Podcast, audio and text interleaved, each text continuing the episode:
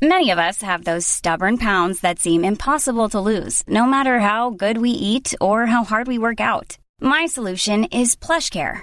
PlushCare is a leading telehealth provider with doctors who are there for you day and night to partner with you in your weight loss journey. They can prescribe FDA-approved weight loss medications like Wegovy and Zepbound for those who qualify. Plus, they accept most insurance plans. To get started, visit plushcare.com slash weight loss. That's plushcare.com slash weight loss. Quality sleep is essential. That's why the Sleep Number Smart Bed is designed for your ever-evolving sleep needs. Need a bed that's firmer or softer on either side? Helps you sleep at a comfortable temperature? Sleep Number Smart Beds let you individualize your comfort so you sleep better together. JD Power ranks Sleep Number number 1 in customer satisfaction with mattresses purchased in-store. And now save 40% on the Sleep Number limited edition Smart Bed for a limited time. For JD Power 2023 award information, visit jdpower.com/awards. Only at Sleep Number stores or sleepnumber.com.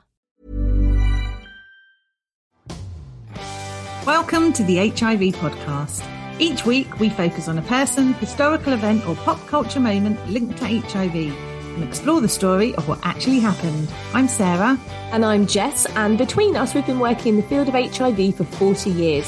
Our aim is to get as many people as possible HIV educated. Welcome to the HIV podcast, Sarah. Hello. Sarah just told me she forgot the name of our podcast. I can't introduce it anymore because there's just so many. It's not true. There are no variations, are there? It's just called the HIV podcast. Couldn't be simpler. That was it, wasn't it? That there were so many variations that we had to just absolutely simplify it. Yes. So welcome to just always think, what is it? It's a podcast about HIV. And there's your title. Yeah. Right. Now, if we sound, if I sound slightly different, I have to admit this. I'd love to edit it out, but I'm going to shame myself here, Sarah. That little first bit that we started recording, I realized that my microphone actually wasn't plugged in. So if I sound like I was down a well, that's why. So hopefully sounds a bit better now. Sound quality slightly, slightly elevated. Fingers crossed. Okay. So, I mean, so we've got that out of the way now. Everything's going to go perfectly from now on. I know it. I know it is. This is going to be our best one yet. The stakes are high. Well, before we get started, I have, I don't know why I keep calling it housekeeping, because that's like when you go to like a theatre show, isn't it? And they like tell you about the exits and where the toilets are. I don't know what I'm Yeah. supposed to call it. I don't know, like news corner or something. Ah, okay. So you're not going to tell me where the toilets are in my own house. I actually don't know where the toilets are in your house. I've never been inside your home that you know about. Is that creepy? Oh, moving swiftly on because that's weird. Obviously, I'm just joking. I genuinely haven't been in Sarah's house. She would never allow that to happen. Right. So, some exciting HIV news on Saturday, the 1st of October this year. Well, of course, it's this year. I wouldn't be telling you about an event next year, would I? Jeez. be forward planning, wouldn't it? so, I'm not that organized. So there is a um, fighting HIV stigma march in London, and it's with over 20 HIV organizations, and it's all about fighting HIV stigma. There's more information on THT's website about it if anyone wants to go along or have more information. And I think there's also a little bit of funding you can apply for if you're coming from outside London. I'm sure I saw that on the website. Don't hold me to it, but go and have a look. Um, so it says they'll be gathering from 12 o'clock on Saturday, the 1st of October on London's Belvedere Road, opposite St Thomas's Hospital, behind the County Hall, and marching to Trafalgar Square. And it says everyone wanting to fight HIV stigma is welcome. And whether you've been on any demos or not, everyone is welcome. So have a look at THT's website for more information about that. That is coming up. Do you like that? I feel like a mm. newsreader. You really do. And you look like a newsreader too. It's excellent. Oh, look, I'm going to shuffle my papers. As everyone knows, we now have our own Instagram for the HIV podcast and TikTok and YouTube channel, everybody. You can listen on YouTube now. And I have to say, this is a bit of a shout out to someone called William Hampson. And his account is called The Lost Boys of Soho. Um, and he has a book out that's just come out. But he messaged us to say that he, well, commented to say that he had been on a marathon of our podcast. And when he messaged, he was, he had listened to 27 episodes in three days. oh, good grief. He deserves some sort of prize. I know, I know. Do you think he just Wow. off after that? Like, oh, this is terrible. Oh, well done him. Do you think he's brainwashed now? Well, I hope so. That's what I, that's what I hope. I hope people are still listening. But but William, did you finish? did you make it through all of the episodes? I want to know. So please do let us know. And so he has a book out that I actually do really want to read. And I thought I'd just give you a little bit of the, the synopsis yes, line. Yes, so it's a true story. And what it says is it's the murky world of London's Soho gay village where Will's HIV status was used to blackmail him while he was working in a Soho gay bar. Um, and you can find out more information about his book on his Instagram, which is The Lost Boys of Soho, or his website, which is The Lost Boys of. I just realized I called him Will, and I think I just did that. So if you hate that, William, I am so sorry. I did not mean to just like start shortening your name like we're best friends. So yeah. apologies. familiar. Yes. But thank you for listening to the podcast. And uh, we'll definitely check out your book. Sounds awesome. Yeah, we will. That's News Corner. I, we Is need, it? We need a better name. So if you can think of a name, Sarah, let me know. Oh, not off the top of my head. It will take many hours to come up with, oh, News Corner's good, isn't it? And then I'll just claim it as my idea. Carol, we know this. I have form for doing this. Well, tell me what we're doing this week because obviously crime's over.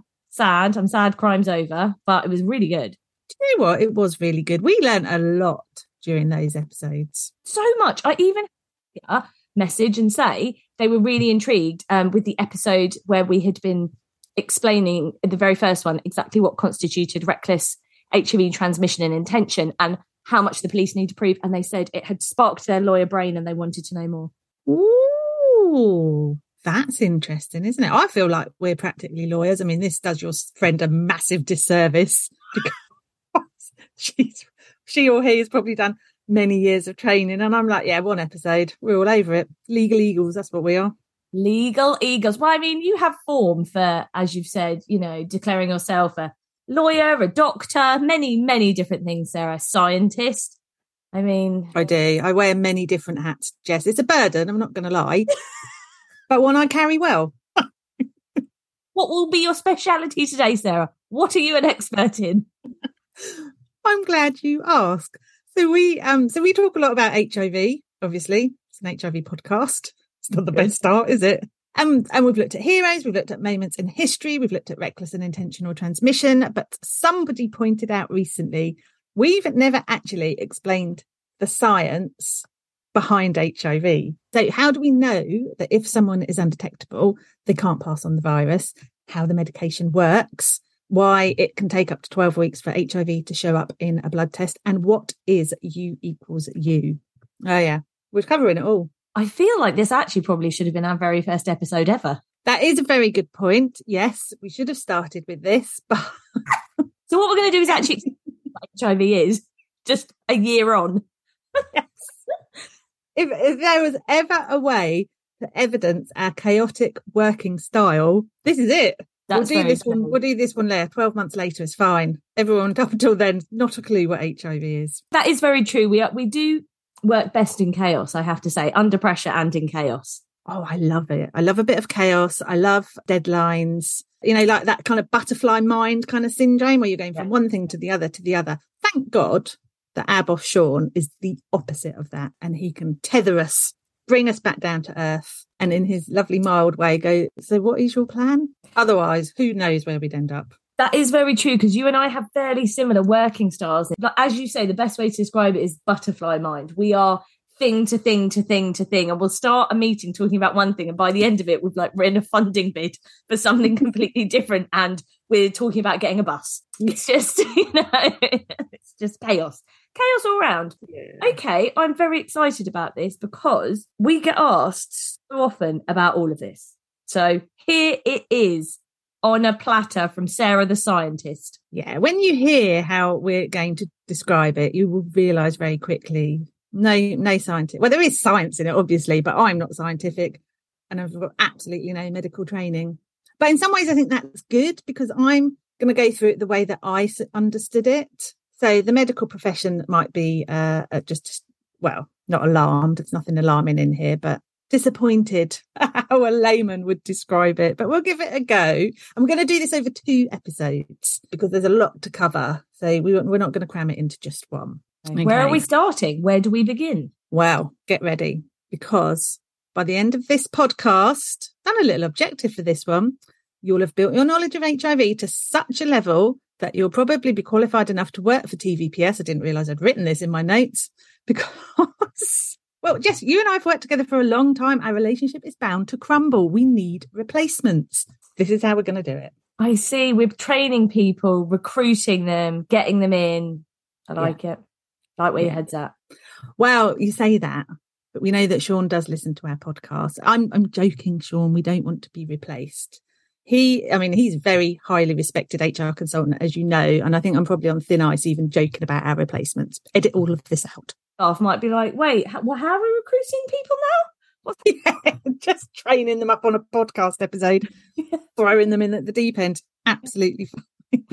no, this is good. I'm excited. Well, do you know what we should say? Although you and I have worked in the HIV sector for donkey's years, absolute donkey's years, you more than me. Neither of us came from a medical background or even a social care background. So I worked in a solicitor's office and you were in marketing, weren't you? Advertising. Advertising, advertising agency, yeah. Yeah. Yeah. So actually and, and a lot of the people not all of them but some of the people that we've had throughout the years have haven't been from a social care background No, it's very true, actually. Yeah, we should commend ourselves on fooling the board of trustees into recruiting us with no experience. Well done to them. i mean you Anyway. recruited me so i feel like you know that's on you And you're very welcome. oh, okay. So look, let's start. HIV is a virus. We know this, but and viruses are essentially germs, right? yeah Okay. And we know that the HIV virus can't reproduce by itself. It needs a host or a home so that it can produce copies of itself. Now, some viruses, as we know, aren't fussy about the type of home and some are. So HIV needs a certain type of cell in our bloodstream, a T helper cell or CD4 cell. We'll call them T cells because it's just easier to remember. yeah And T cells have different functions. So depending on their structure, but ultimately they help coordinate our response to foreign organisms like germs. I nearly said orgasms then. Um, right. But no, so they all kind of work together and their, their role really is to get rid of the germs that come into our body. So HIV has picked these very cells to make an ideal home, which you think would be a bit of a stupid decision, really, because you know it's the one cell that's going to attack HIV um, and and hopefully get rid of it, but it doesn't. The way the HIV virus gets around this, that it, actually, I'm going to start that again because completely put me off saying orgasm. Oh. T cells have different functions depending on their structure, but they help coordinate our response to foreign organisms like germs. So you would think that HIV has made a fairly stupid decision by deciding that those cells will make an ideal home. The very cells that kind of shout danger, danger when there's a foreign organism in close range. So how does it get around this? All it does is bonds itself to the T cell surface. So you imagine you're a T cell and you're going around the bloodstream, you're fighting germs and you're doing good wherever you go like a superhero exactly like a superhero. Yep. You see something that you don't recognize, the HIV virus, you're like, danger. And it literally just attaches itself to your face. that's amazing And what can you do? It's right there. It's like, I'm not going anywhere, mate. You can just carry on shouting all you want, but yeah your days are numbered. And that's what it does. It basically bonds itself to the surface and it kind of stays there and it is really irritating. I feel really sorry for T cells, actually. I'm not going to lie. Because as well as not being able to do their job because they've got virus bonded to their surface, the virus then says, well, actually, do you know what? You'd make a really good home. So I'm just going to hop inside you, inhabit you. And what you're left with is just the shell of a T cell with an HIV, HIV virus inside it. so the t cells no longer functioning No, completely defunct.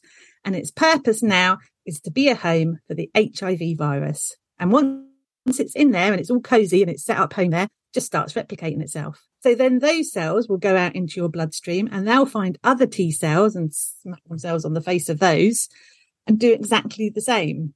like a cuckoo Yes. Imagine if HIV was a person, right? It would be that person that kind of clings on to you. We've all met people like this, haven't we?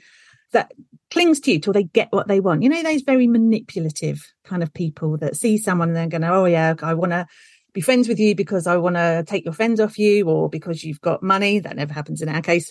Or, you know, for whatever. And they Mm. just use you till they get what they want and then they kind of throw you away. Well, in this case, it would go one step further because they just make you completely defunct and take over your home. It's a horrible virus. It really is. I don't know why I never, I've never known the science of it. So here we go. We're all learning. As ever, Sarah, we're all learning. Every day's a school day. Yeah, it really is. So think of uh, HIV viruses as manipulative and very dece- deceitful squatters because that's what they are. So, you know, they're inside these kind of defunct T cells. They're replicating themselves.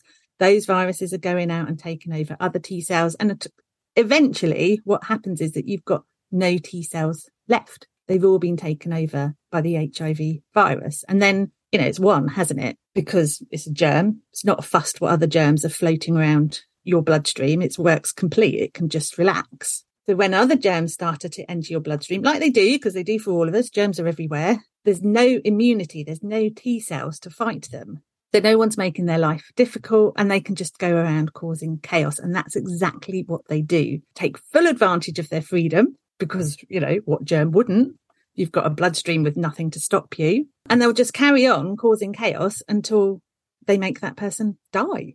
Well, they just keep replicating. They'll just keep on replicating. So there's just more and more and more and more of them, right? Well, you think, um, what are you talking about? T cells or germs? Or oh, sorry, germs? sorry. The HIV virus, as in. So that will just keep on replicating until there are no T cells left to kind of inhabit and one of the ways that we measure HIV is by how strong your immune system is. Mm. So, you know, your immune system is not indestructible. If HIV is in your bloodstream and left alone for long enough, it will completely destroy your immune system and you won't have one at all. Then along comes a cold virus. Cold viruses are usually, generally, quite easy for your immune system to deal with. If you don't have an immune system, cold virus thinks it's having a whale of a time and it can go round and it can lead to pneumonia because nothing's stopping it. Um, and if you don't have the defense to fight pneumonia, although we have antibiotics and medicine to fight it, they're not going to work unless your immune system works in conjunction with them. And that's why in the 80s, before there was HIV medication, people dying of things like pneumonia because there's nothing to stop it. I mean, it makes perfect sense, doesn't it? And and so the amount of HIV germs that there are or virus that have taken over these T cells, that is what we'd refer to as someone's viral load. Yes. Yes. Yes. yes. So there are two ways of measuring HIV in someone. One is have the strength of their immune system, and the other by how much virus is in a blood sample. Um, so you want your viral load to be low and your CD4 count, as we call it, to be high. That's how we know the medication is is working. If you don't get that balance right, or you don't have medication available, um, then you can die. So, are you going to tell us what the medication does now? Yes, we are going to talk a bit later about how medication can stop okay. all of that from happening. But first, we're going to look at how HIV is detected in the bloodstream. So we've talked a bit, haven't we, about viral loads and CD4, but we also need to talk about kind of how quickly it shows up in your bloodstream because HIV, I mean, it's not daft, is it? It's actually a really kind of clever virus and it doesn't want to draw attention to itself too early. So if you have unprotected some sex with somebody and you contract HIV, it's in your bloodstream and it's working away quietly, but it doesn't necessarily mean that it's going to show up in a blood sample straight away because it's, got, to move into those T cells. It's got to start replicating itself.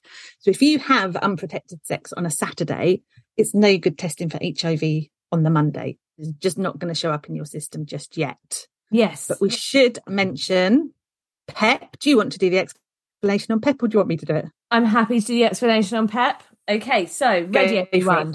Three, two, one, go. So PEP is slightly different to PrEP, which we've spoken about before. PrEP is pre-exposure prophylaxis, something you take before you have sex. Um, so PEP is something you can take for up to 72 hours after you've been at risk of contracting HIV. So if I wanted to go and access PEP, basically I would go to my local A&E. Some clinics do offer PEP, but not all. So do, you know, if you can't get hold of your local clinic, just go straight to A&E they know the procedure. You ask them for PEP. They'll just ask you why you feel you've been at risk. They're very good. And actually, I've been to A&E with a client before who was going to access PEP.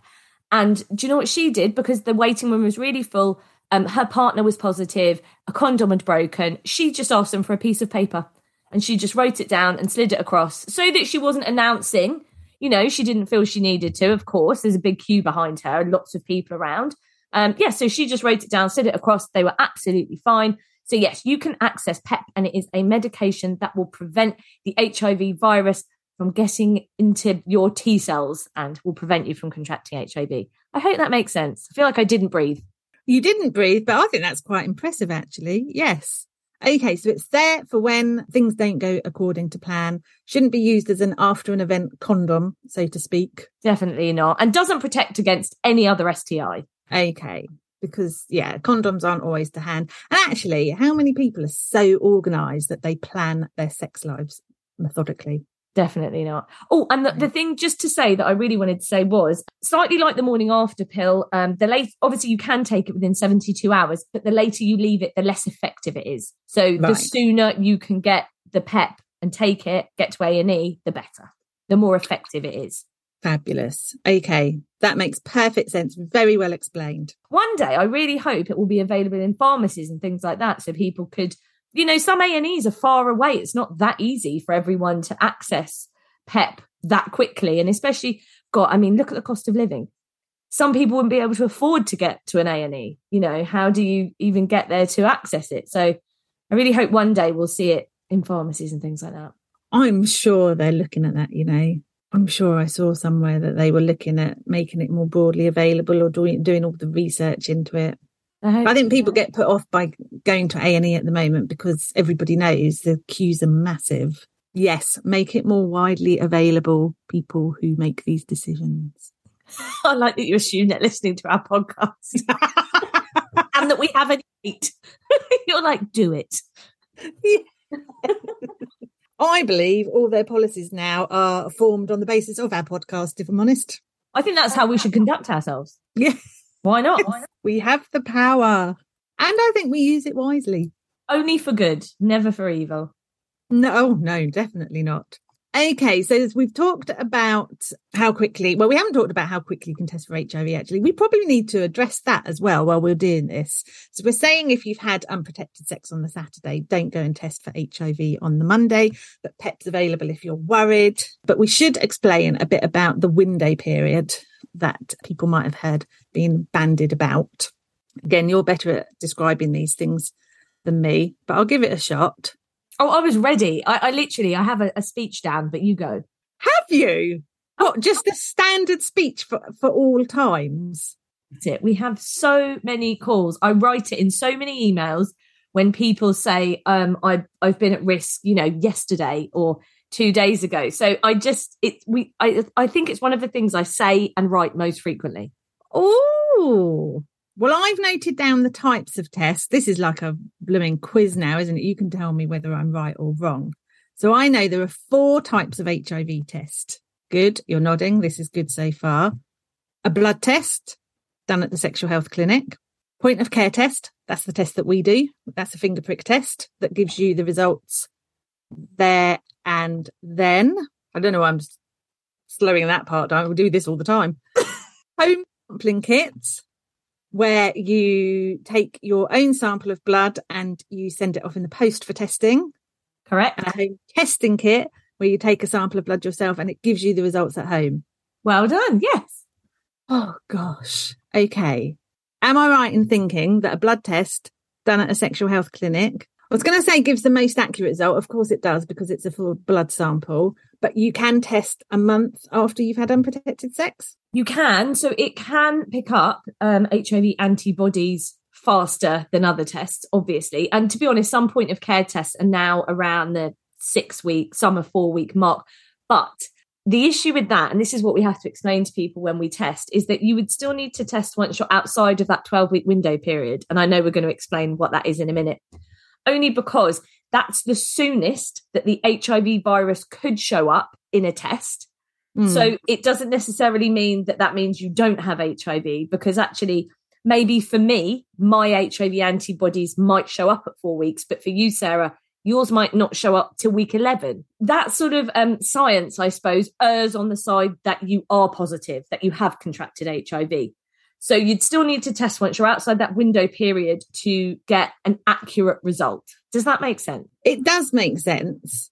And presumably science does come into this, doesn't it? Because um, how quickly it's going to show up in your bloodstream is going to be dependent on the strength of your immune system, the strength of the virus. There's lots of things that come into play um, that can mean that some people might test earlier than others. Absolutely. Right. Okay.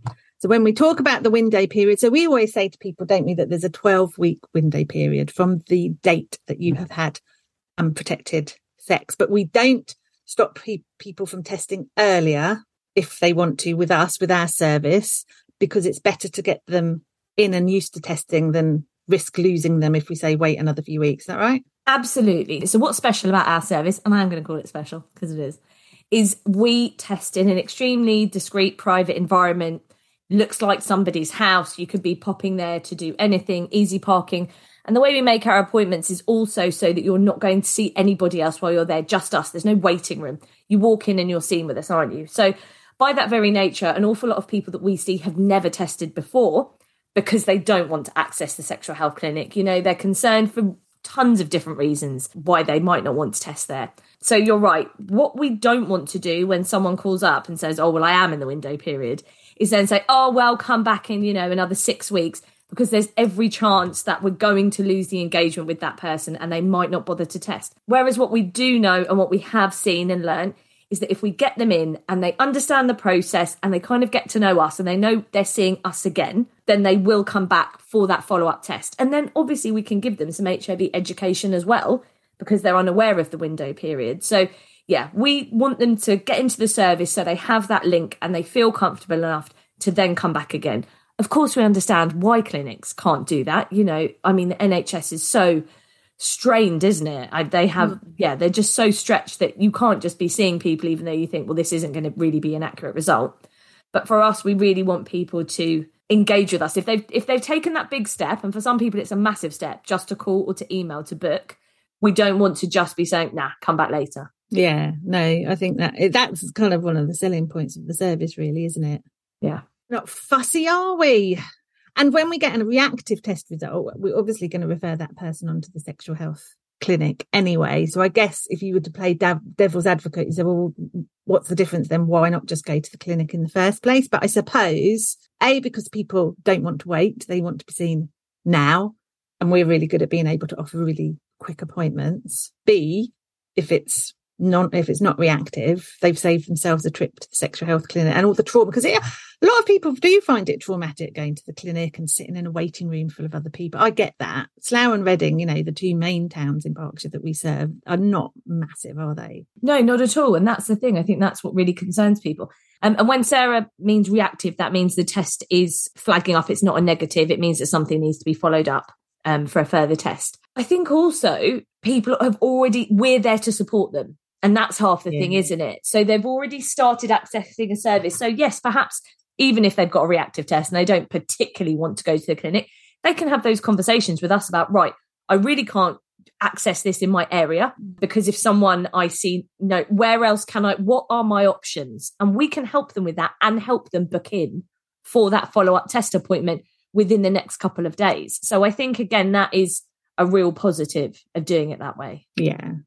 Some people really appreciate that kind of hand holding, don't they? I would. Oh, definitely. Personal. Okay, so that's the HIV test, and that is the window period. You don't want to hear my window period speech? Oh gosh, look at me. We all know this is really my podcast, and you're just the sidekick. But go for it. Moment of glory. Jess. Do it. I'm going to balls it up now, aren't I? No, I would just say the 12 week window period is um, it's 12 weeks from the point of possible exposure to the time a test can give an accurate result. Right, just bowed okay. for that for everyone. That's just what I say. It's just the easiest way of saying it because obviously, if whenever I say to someone, "If have you been at risk?" What one person deems to be risk isn't necessarily what we, as you know, an HIV organisation, would deem as being at risk.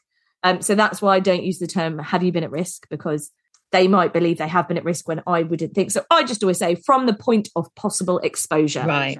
Okay, I get it. How do people know about the window period if they're doing like a home test? Well, so the thing is, I don't think we talk about the window period hot, like enough. I, I, don't know about you. I'm sure you feel the same. It's literally in, in within, you know, you kind of unfold those leaflets where, where yeah, that no one ever reads. Yeah, yeah. So it is in there, and I think it is in the bits and bobs as you read through it. But again, are we really reading it? I think about, you know, I did a COVID test today. Am I really reading? I'm just going, right, what do I have to do now? Okay, up the nose, in the throat, 15 seconds, away. You're not reading all the other parts, are you? No. God, you'd still test regularly. Do you know what? Only because I've got really sore throat. So I was just like, oh, I, this is not good. But I think I've just got a sore throat because I've got a sore throat. Who knows? Of course, every test is going to state about the window period and what to do if you get um, a reactive result. But I think it's really different. I re- just don't feel that people are reading that because I wouldn't. No, I wouldn't either. It's a lot, isn't it? And I think when you get a test like that, you just want to do it because you want the result. Absolutely. Yeah, I couldn't agree more. You're I'm squizzing through it. Right, here we go. Quick, quick, quick. Let's get this done. Yeah. Yeah. Okay. I think we've explained explained that really well. I know. I feel like this is the most like I feel like this is the most insight into our job that we've probably ever given because we're like, right, yeah, let me explain this. I know this, we do that.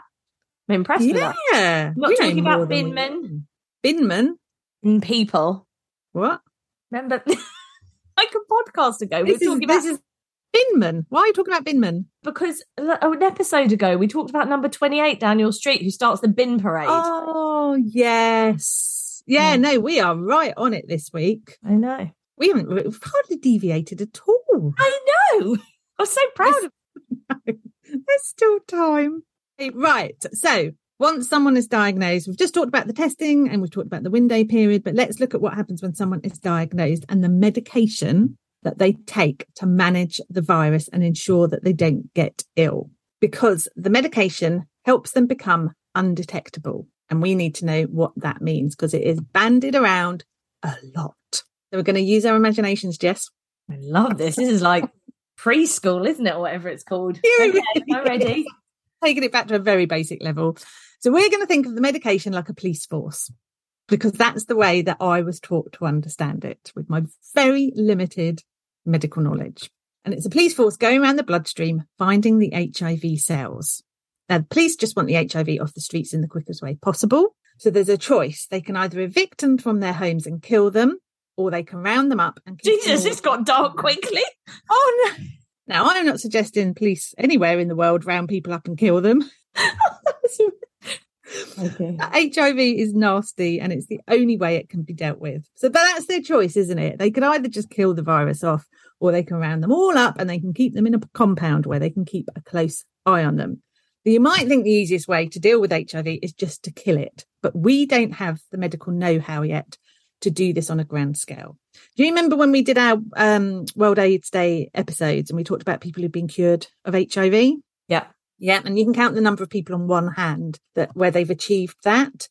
So the process used to achieve it is a stem cell transplant, um, and it is for you know with risk. It's a very invasive procedure. It couldn't be completed on everyone with HIV due to the cost, but also the complexity and a lack of donors. Because as you will recall, the donor's blood has to be resistant to HIV for it to work. And although some people are revis- resistant to HIV, many, many people aren't. It's very, very rare. It's just, you know, it's just not feasible to do such a massive procedure on every single person who's HIV positive, especially when we've got medication that can keep HIV at bay. And that's what the medication does. It restricts HIV's liberty. Do you know what? Now I'm thinking now, I know people from the sexual health clinic listen to this. They're probably shaking their heads going, Jesus. Talking about HIV's liberty. oh dear. to do the clinic ever again. They'll be like, no, no, no place for you here. Can't show your face at the clinic. No, no, no. No, I've butchered the process of how HIV meds work. So Or wait, or let's not be pessimists. Or you'll walk in the sexual health clinic, say if you're taking a client there for an appointment, and you'll hear somebody explaining someone about HIV going, so it's like a police force, right? Now, HIV's liberty. You'll be like, that was me. That was my doing. I mean, there are better medical descriptions, I will agree, but I would just like to remind everyone of my track record of mispronunciation. I'm literally setting myself up to fail if I use any medical terms at all. So we're going to keep it simple. I know. Okay, so medication, your police force, keeping HIV at bay.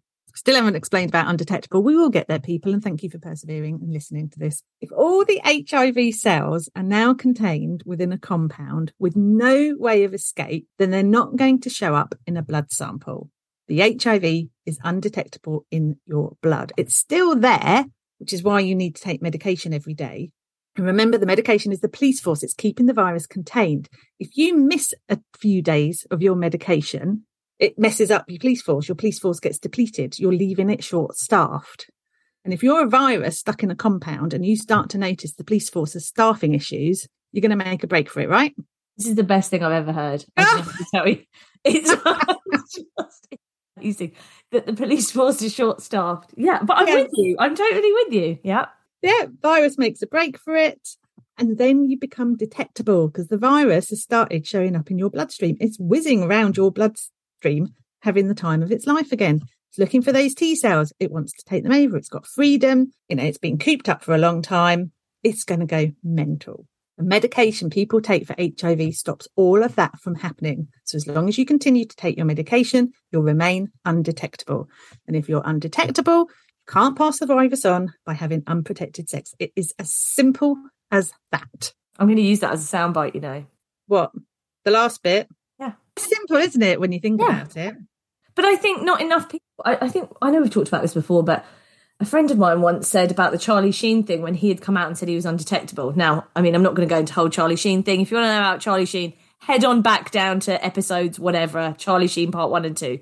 That will tell you all about Charlie Sheen. But when that had all come out, a friend of mine said, "Oh, he said he's undetectable. That's just made up, isn't it?" And I was just like, "What? No!" And I had to explain all of this to her. I mean, granted, there were no policemen in my scenario. Perhaps there should have been.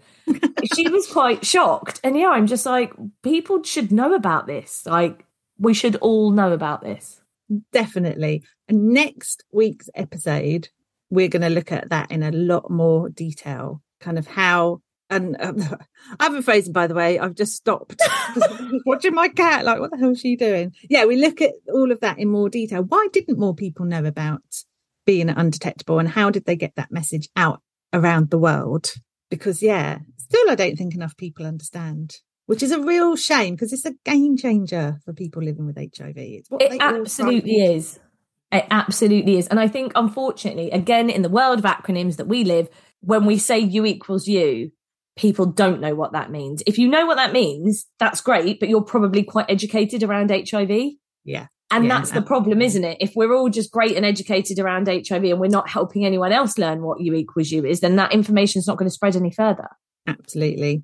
So we will look at that next week because I think, yes, it's very, very important. So the last thing we are going to look at is um, different strains of HIV because we hear this sometimes, don't we? People um, talking about having a very virulent strain of HIV, other people don't. And it's really kind of simple because, you know, HIV strains are a bit like people. So some people want to be big and strong and rule the world. Some are lazy and not too fussed about making much of an impact. And it is exactly the same with HIV. Some strains are aggressive and want to do the most damage possible very, very quickly. Others can barely bring themselves to inhabit one T cell, let alone all of them. That's why some people can live with the virus for years without knowing it, and others fall ill very quickly and need medication. Now, we've said, we've mentioned earlier, it also depends on how strong your immune system is. You can only know what strain of HIV you've got by having a blood test. And to be honest, it's not worth taking the risk and assuming you've got a less virulent strain without getting tested. I don't want anyone listening to this thinking, well, I might have HIV, but it's probably a really lazy version. So I'll put off getting tested. It's not worth doing it. You just go get tested. And then if you're in Berkshire, North Hampshire, you'll get us supporting you. Do you think that might put people off? I hope not. I wouldn't be put off. I'd be like, brilliant. These two, what are they up to? Just recording their silly podcast. I'm going to end all that nonsense by presenting as being HIV positive and needing their care immediately. And you would get it because that's how lovely we are. So there we go. That is all the science I can give you about the HIV virus. As we said, we're going to be looking at U equals U next week and how it's been publicised. Mm. But that's it. I'm done. I'm completely spent this week. Oh no, don't say that. Only because I've got one more. Love it when I do this, an impromptu question that we might have to cut out because nobody knows the answer. Oh. Education. So it's true, isn't it, that if you say if I'm taking one kind of medication and my police force I've stopped taking it. I've forgotten a couple of doses. So my police force have depleted. My HIV's got out. Now I'm trying to think how I explain this in terms of the police thing. So that police, so the HIV then mutates, right? So this same police force, which is that type of medication, cannot then contain this new HIV. I've built up medication resistance. So then I would need a new police force to come in. So a new set of meds to control this new HIV. Is this making sense? It is, yeah, absolutely. So the HIV virus is very clever and and it does mutate, a bit like COVID and all the different variants we've yeah. had of that. Sometimes if you don't take your medication regularly, then the virus kind of overcomes the medication and the medication stops working. Sometimes you can be taking your medication religiously every single day and the virus can still overcome it. This is why people go to be checked, have their blood checked regularly to make sure the meds are working and your immune system is still strong. It's why the virus is so clever. Um, and then you become resistant to the medication that you're taking and you have to start up with a different regime. Doesn't happen to everybody. I think a lot of it is to do with the type of strain that you've got but it can happen. And that's why it's so good. There are many different combinations of medication, huge variety. Now, you know, remember in the late 80s and early 90s, there was just one. So now there's a huge variety. So all is not lost. If you find that you do become resistant to your meds, you'll start on a different regime and you'll be fine. Yeah, just keep going to clinic, keep getting checked out. And they're very good at, at changing meds up if someone's finding they're getting a certain side effect from things and it's not working. You know, I mean, our clinics are anyway. They're extremely good, aren't they? Are you saying this because you think they might be listening? Hi, Mags. I love you. oh, do you like that personal plug? I bet she doesn't even listen. No. Thinking of all the other people that might be Lindsay and Liz and Lorna and Beverly. I've mentioned all of them, so I get more brownie points than you. And now I haven't even started on the consultants. That's just lovely nurses. Right, I'm going to have to stop you. We can't do it, Sarah. I can't let her do this. We'll be here all day, everyone. We love all of you. We think you're all amazing. Our clinics are fantastic in our area. And we're really, really grateful we have such a good relationship with them. So there we go. I've just covered everything. Okay. Yes. Yes, I think you have. You're such a tryhard. Thanks for listening to the HIV podcast. If you enjoyed our podcast, please like, rate, and subscribe wherever you listen to your podcasts. You can now also follow us on Instagram and TikTok at the HIV Podcast for behind the scenes insights and videos.